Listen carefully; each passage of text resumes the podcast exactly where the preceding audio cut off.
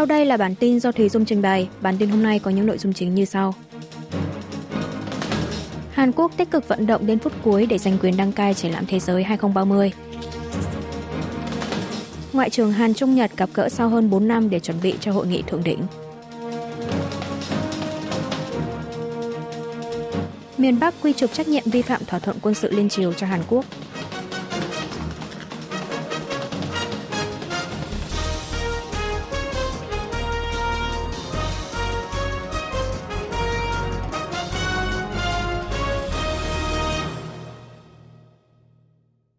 Hàn Quốc tích cực vận động đến phút cuối giành quyền đăng cai triển lãm thế giới 2030.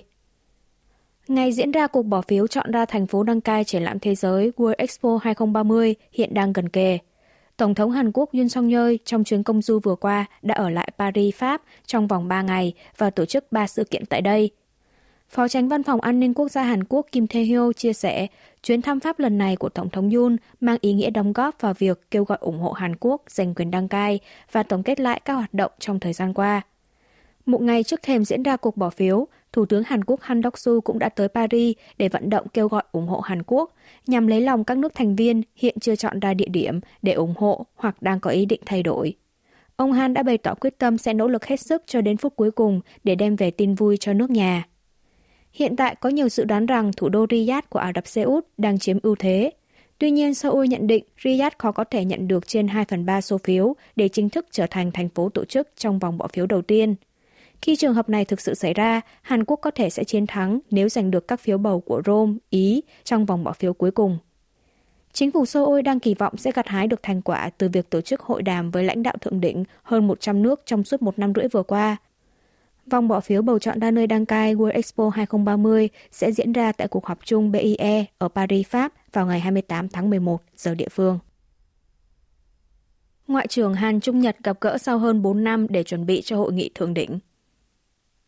Bộ trưởng Ngoại giao ba nước Hàn Quốc, Trung Quốc và Nhật Bản đã nhóm họp tại thành phố Busan của Hàn Quốc vào ngày 26 tháng 11, nhất trí sẽ tổ chức hội nghị thượng đỉnh ba bên trong thời gian sớm nhất và thuận tiện cho tất cả các bên – cũng như tiếp tục tăng tốc để chuẩn bị cho sự kiện này. Dù thời điểm tổ chức vẫn chưa được quyết định cụ thể, song các bên đang cân nhắc là vào đầu năm 2024. Trong cuộc gặp song phương với phía Nhật Bản trước thềm hội nghị Bộ trưởng Ngoại giao ba bên, đại diện Hàn Nhật cũng đã trao đổi ý kiến về phán quyết của Tòa án khu vực Trung Seoul Hàn Quốc hôm 23 tháng 11, tuyên các nạn nhân bị cưỡng ép mua vui cho binh lính Nhật Bản trong Thế chiến II thắng kiện và yêu cầu chính phủ Tokyo bồi thường cho các nạn nhân và chi trả chi phí kiện tụng.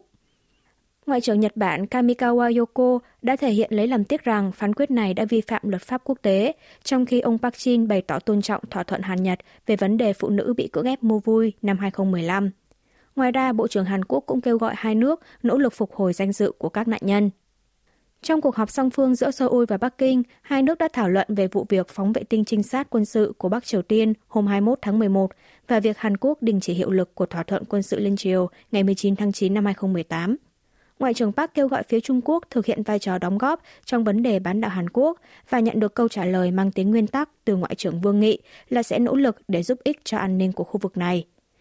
Hội nghị Ngoại trưởng Hàn Trung Nhật đã bị gián đoạn trong suốt hơn 4 năm do ảnh hưởng của dịch COVID-19. Ý nghĩa của việc khôi phục lại hội nghị thượng đỉnh Hàn Trung Nhật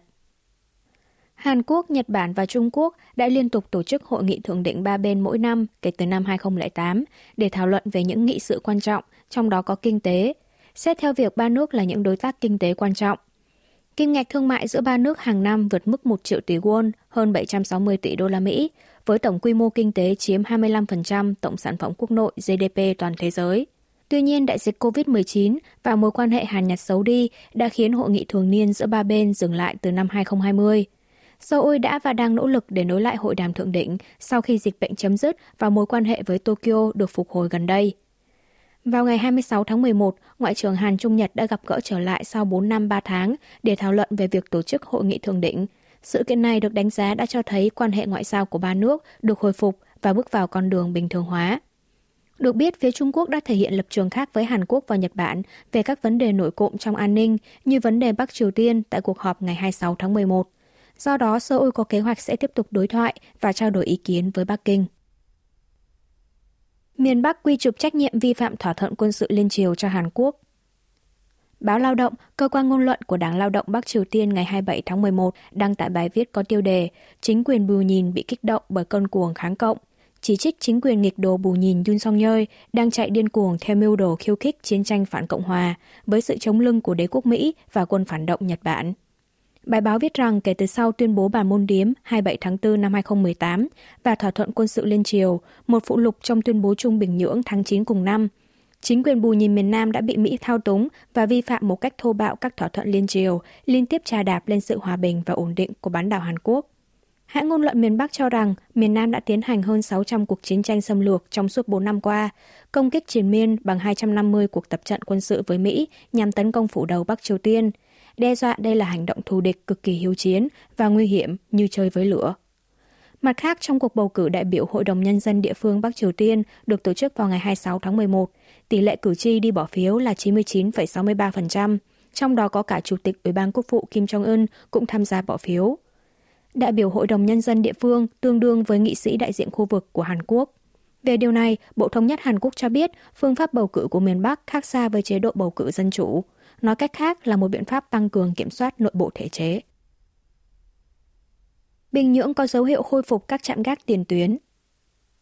Quân đội Hàn Quốc ngày 27 tháng 11 đã công bố 4 bức ảnh chụp các động thái của miền Bắc, xác nhận Bắc Triều Tiên đang khôi phục các trạm gác tiền tuyến trong khu vực phi quân sự.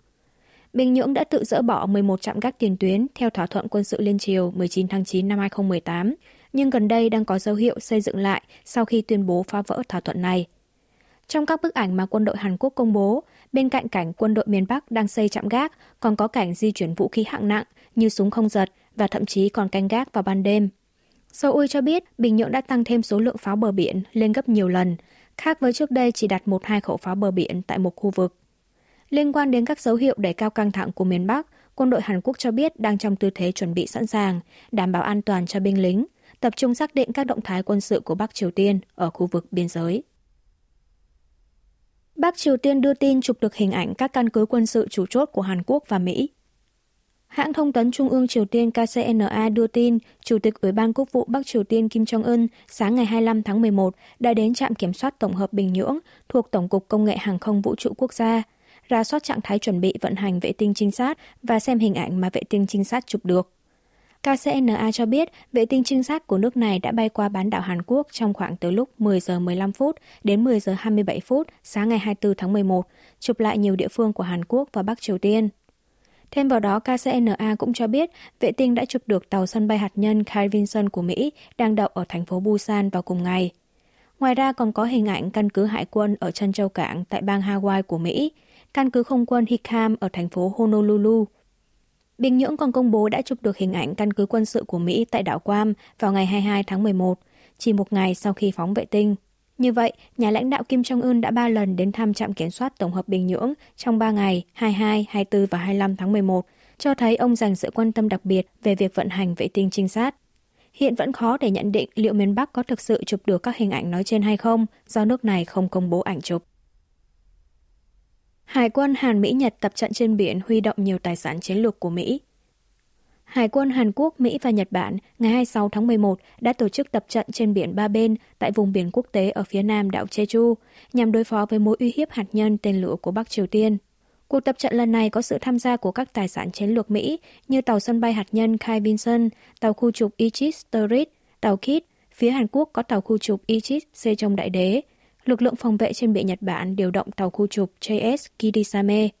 Hải quân ba nước đã tiến hành diễn tập phòng không giả định rằng tên lửa hoặc máy bay của Bắc Triều Tiên khiêu khích và khởi động đối phó nhanh chóng. Cuộc tập trận diễn ra trên đường tàu Kai Vinson xuất cảng Busan để trở về nước.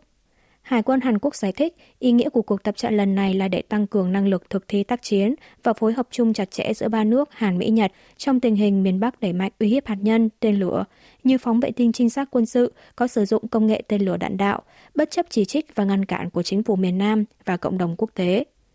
Seoul, Washington và Tokyo đang tăng cường tập trận quân sự ba bên xung quanh bán đảo Hàn Quốc, tùy vào năng lực để cao căng thẳng hạt nhân của Bình Nhưỡng.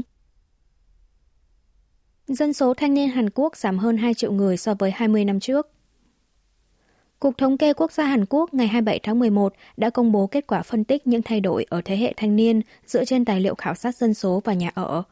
Theo đó, dân số ở độ tuổi 19 đến 34 của Hàn Quốc giảm 2,6 triệu người, từ 12,88 triệu người của năm 2000 xuống còn 10,21 triệu người trong năm 2020.